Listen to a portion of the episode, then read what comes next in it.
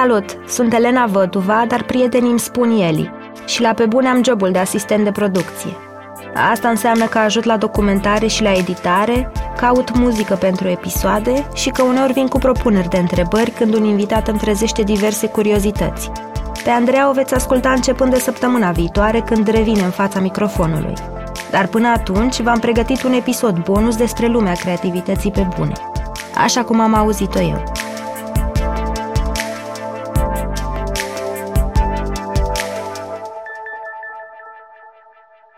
De-a lungul timpului mi s-a pus tot timpul eticheta de persoană creativă. Nu știam prea bine pe atunci de ce profesorii iubesc să mă catalogheze astfel, însă mă obișnuisem cu titlul și chiar îl credeam onorific la un moment dat. În marea de copii care umplea clasa în generală și în liceu, eu eram copilul ăla creativ și nu acceptam ca altcineva să-mi fure coroana. Am încercat să aplic acest dar în desen, pentru că în mintea mea de atunci, artistul, omul creativ, e evident pictorul, cel care poate reda pe coala albă ceea ce vede. Să zicem doar că degetele mele nu sunt făcute pentru mânuit pensula și că liniile măzgălite nu exprimeau natură moartă sau viața din jur. Nervoasă, am zis că poate acest copil creativ din mine e de fapt artist în altceva. Adică profesorii nu pot greși etichetele. E absurd. Nu? Am decis că muzica este pentru mine. Doar dădeam spectacole când eram de 1,30 m și eram mereu aplaudată de părinți și bunici. Aici trebuia să fie domeniul meu de creativitate. Probabil profesorii îmi recunoscuseră vocea pe la serbări și de asta mă prezentau mereu ca pe un copil creativ. Talentul meu de a nimeri notele însă mă arunca foarte departe de domeniul muzicii. Acum mă întreb dacă nu cumva profesorii au greșit. Am 21 de ani. Sunt studentă la jurnalism nu mai sunt un copil creativ și nu voi fi niciodată un artist. Chiar dacă am crescut cu dorința asta. Poate de asta m-am regăsit în cuvintele fotografului Cătălin Georgescu. Pe la sfârșitul clasei 11 m-a lovit panica de tipul toată lumea știe unde vrea să stea, eu ce dracu vreau să fac cu viața mea. Cred că am avut o discuție cu ai mei, mai degrabă o, discu- o discuție mult spus, că nu prea se discuta foarte mult în familie, era ceva de genul nu știu ce vreau să fac. A, păi nu vrei să dai și tu, nu știu, la Politehnică, nu vrei să fii programator sau uite, ca soră ta, nu vrei să fii și tu economist, că acolo să fac banii, finanțe, bănci, chestii alea, alea. Da, eu dădusem la uman totuși, adică pretenția a părinților mei de la început a fost să dau la real ca să fiu programator, pentru că știam eu cu calculatoare, dar eu nu vreau asta. Nu vreau matematică, nu vreau fizică și iată în clasa 11 după foarte mulți ani irosiți, Știam doar că îmi merge mintea, sunt semi-isteți și pot să scot cuvinte și ce să fac cu asta. Am auzit că există ceva numit copywriting. Nu știu exact ce se întâmplă, dar am auzit că stai cu conversii pe masă, scoți dume și ești plătit regește pentru asta, așa că asta voi face. Cum ajungi copywriter? Păi, am auzit că există o facultate numită comunicare și relații publice, te duci acolo și după aia ți bine. Bun. Dar uh, pe măsură ce treceau ani în facultate, mi-am dat seama că, bă, copywriting-ul nu e deloc ce credeam eu că e. Trebuie să duci la birou, trebuie să trezești dimineața, trebuie să răspunzi cuiva, lucrezi pe clienți care nu-ți plac neapărat, ai un sistem. Ce e la sistem, frate? Asta e copywriting, e gândire creativă, dă o dracu de treabă.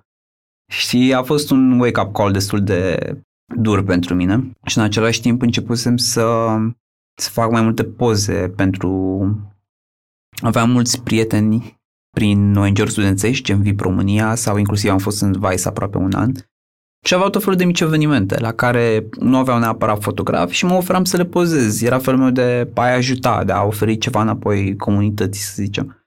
Dar mai mult așa că na, vreau să exersez. Nu știam pentru ce sau care e faza. Și am fost și voluntar în foarte multe festivaluri de film de-a lungul timpului, adică în, am, la multe Next, multe Animest, și a, cu timpul am strâns, fără să-mi dau seama, multă experiență de fotograf de evenimente. Avea să se numească această chestie. Și um, am ajuns la finalul facultății în care a, a, a trebuit să iau o decizie dacă vreau să continui în copywriting sau să încerc să fac ceva cu fotografia. Aș vrea să zic că a fost o decizie grea, dar n-a fost, n-a fost absolut deloc o decizie grea. Am, am vorbit cu ai mei, um, și i-am rugat să-mi dea un an în care să mă susțină efectiv să efectiv să mă lase să stau în casă în continuare, practic, și să mă lase să încerc să fac ceva cu fotografia. Eu?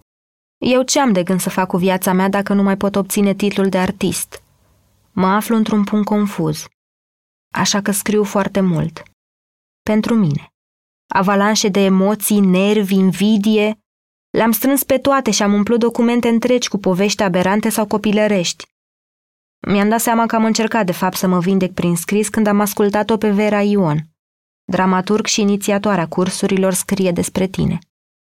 Mă rog, e o lecție pe care am învățat-o mereu și cumva atunci intuiam, când eram pe podul ăla, intuiam că asta o să fie, uh, nu neapărat salvarea, dar că o să fie un mod de a converti în ceva pozitiv, ceva foarte negativ și acel mod era să-l povestești mai departe. Pur și simplu, știi? Și am, adică bine, asta e, asta e clar uh, principiul după care am construit tot atelierul Scrie despre tine care a funcționat pentru noi uman mai întâi, personal, adică pe noi ne-a salvat de fapt, exact din fiecare uh, unghi întunecat în care am ajuns ca persoană și fiecare experiență negativă pe care am trăit-o, am reușit să ne să, să ieșim din chestia asta povestindu-le și mereu mergând pe ideea că ce am învățat eu sau ce a însemnat pentru mine chestia asta, într-un fel va fi important și pentru ceilalți dacă o țin doar la mine, da, o să mă afecteze și o să mă îngenuncheze, pentru că oricum e foarte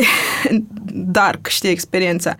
Dar dacă o scot și o dau mai departe, vor fi oameni care vor rezona și vor învăța ceva din asta, unu, și doi, voi lăsa să circule, voi, mă voi plasa în, în, în comunitate până la urmă, știi, într-un grup de oameni în care mă pun în poziția în care pot și vreau să primesc afecțiune pentru că sunt jos și e ok Uh, să cer asta și să fiu acolo și să mă deschid și să zic mai departe și și am scris textul ăsta și apoi l-am jucat. A fost prima mea experiență ca actriță, așa să zic, să fac un spectacol doar eu. Până atunci jucasem în chestii mai în colective și oricum nu era așa un mare accent pe ce joc eu, dar acum mi-am asumat un one-woman show în care am scris despre experiența asta.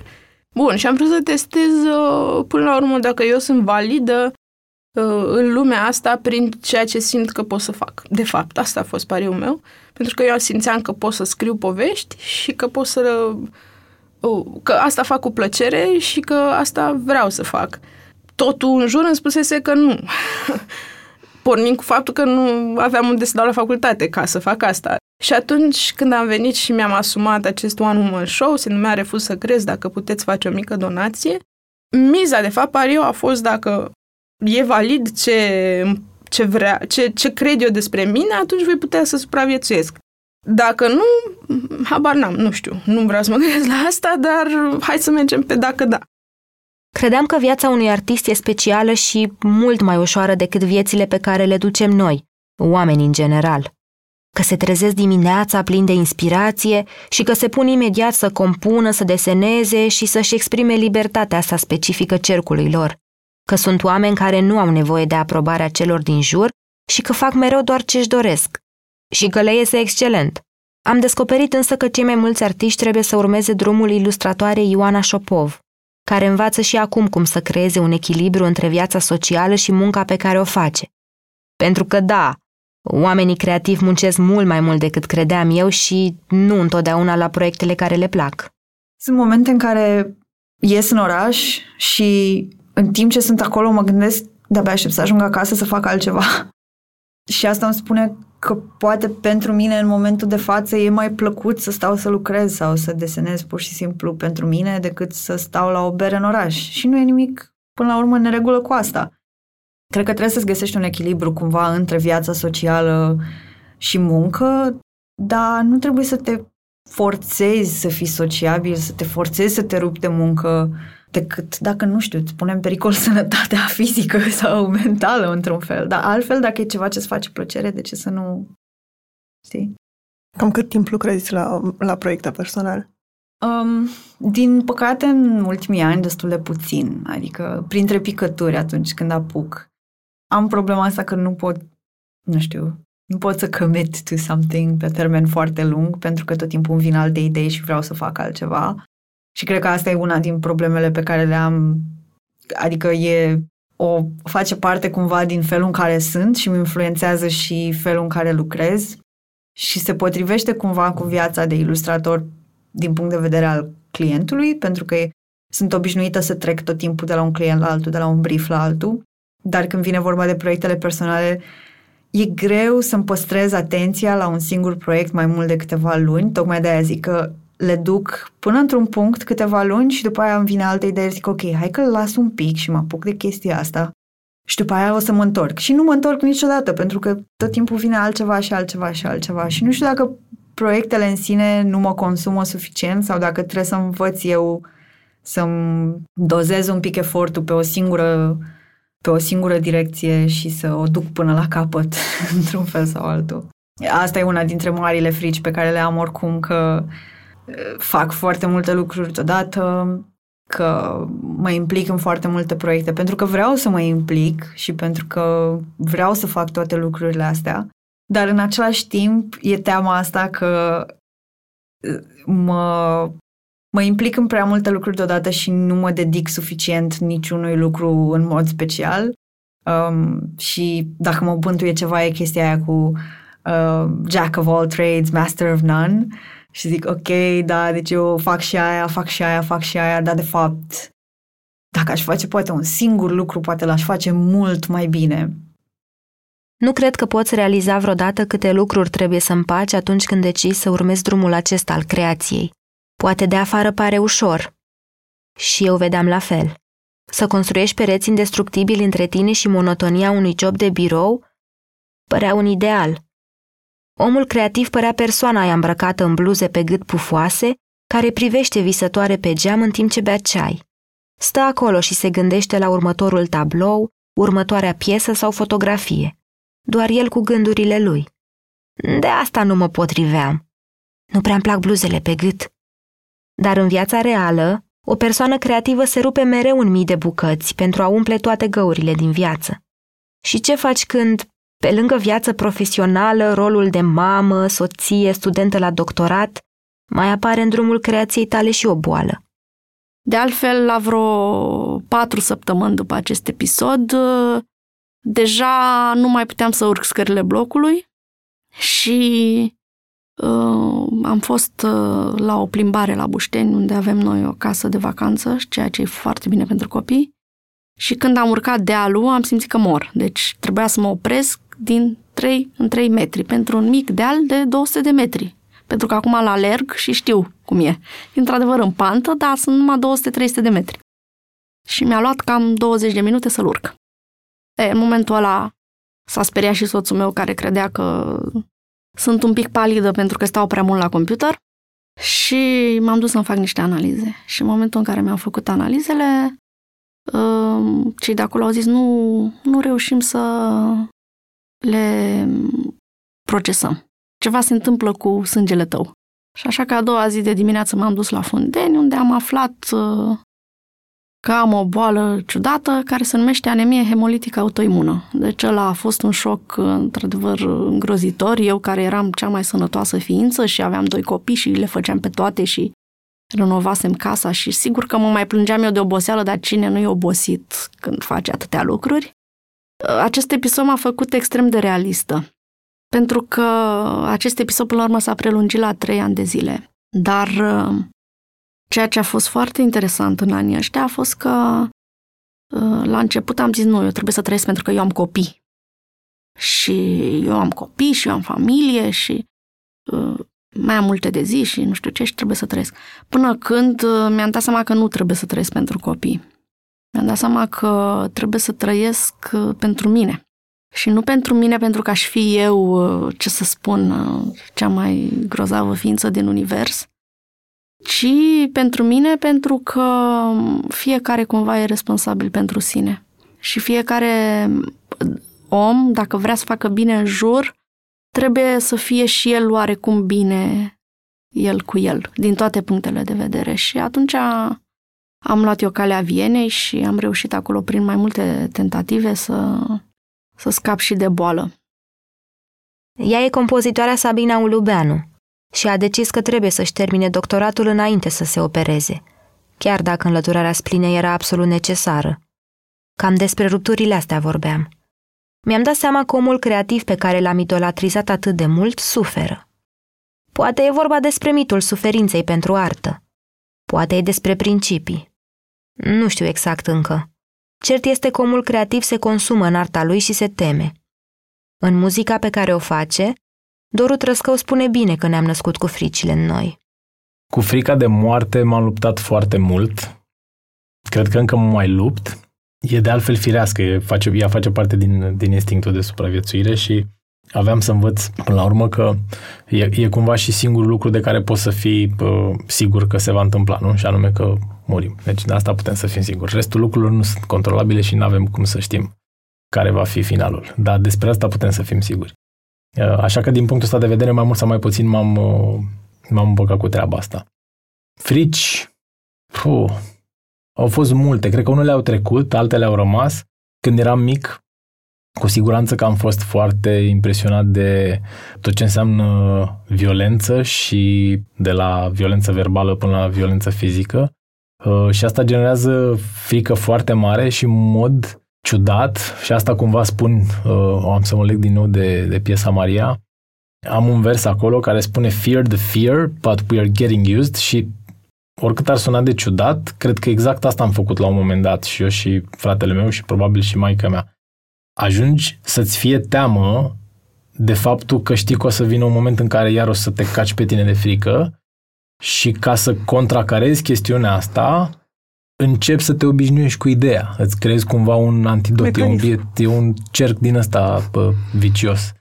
Și firește că orice declanșează mecanismele astea, n-are cum să te ducă, de fapt, undeva bine, pentru că reacția ta este bă, pavloviană, dacă îmi permiți, în, în, în, în ceea ce urmează să faci. Ea nu, nu are un stimul uh, corect. Și atunci, asta, dacă vrei, în, în perioada aia a fost, cred că, frica cea mai, cea mai mare. Acum? O, acum cred că sunt destul de împăcat. Cred că frica de a rămâne singur este frica pe care o am acum? Probabil că frica este un lucru comun în viața oamenilor creativi. Frica de eșec, de singurătate sau chiar teama de moarte ne ating cu aceleași intensități. Așa că imaginea despre artistul care bea ceai la fereastră dispare. El coboară aproape de mine și îmi dau seama că simțim același lucru. Cu toții vrem să fim cineva. Fie că cineva înseamnă un compozitor bun, un regizor bun sau un sportiv bun. Încercăm în permanență să lăsăm ceva în lume, să ne demonstrăm nouă și celorlalți că mesajele noastre sunt valoroase. Cam despre asta vorbește și regizoarea Iulia Rugină. Mi-am dat seama întotdeauna dacă am reușit sau nu uh, să fac ce mi-am propus înainte ca filmul să fie văzut de oricine. Pentru că a fost văzut de mine și am putut să-mi dau seama asta a funcționat, asta nu, asta e puternic, asta nu. Și evident că pe urmă contează foarte mult și părerea celorlalți pentru mine. Dar prima părere și prim, prima lovitură pe care mi-o pot lua este de la mine însă. Dacă consider că ce am vrut e pe ecran și așa aș face din nou și e adevărul meu personal pus acolo, contează mai puțin reacțiile, pentru că eu știu că pentru mine e ce am vrut. Dacă nu e însă, uh, e mult mai dureros, evident. Cred că la 21 de ani am înțeles de ce de fapt mi-am dorit atât de mult să mă ridic la rangul de persoană creativă. Simțeam că mi se potrivește viața de artist comod, ușor arogant cu toți cei din jur și niciodată mulțumit de opera lui. Acum știu că viața pe bune a artiștilor nu este deloc comodă, că barierele care se ridică pe drum nu sunt o glumă și că nu toți oamenii creativi poartă haine pe gât. Încă îmi doresc o astfel de viață. Iar munca la pe bune m-a ajutat și încă mă ajută să deschid ochii. Să realizez că nu e un ideal atât de îndepărtat și că, da, vine cu multe costuri, dar e palpitant. Așa că merită. Între timp, până voi ajunge să iubesc ceaiul băut la fereastră, încerc să produc și un podcast propriu despre oameni, întâmplări și mai ales despre mine – Sună destul de narcisist, dar eu cred în vindecarea prin creație. Așa că, mă găsiți pe SoundCloud cu podcastul Jurnal Audio –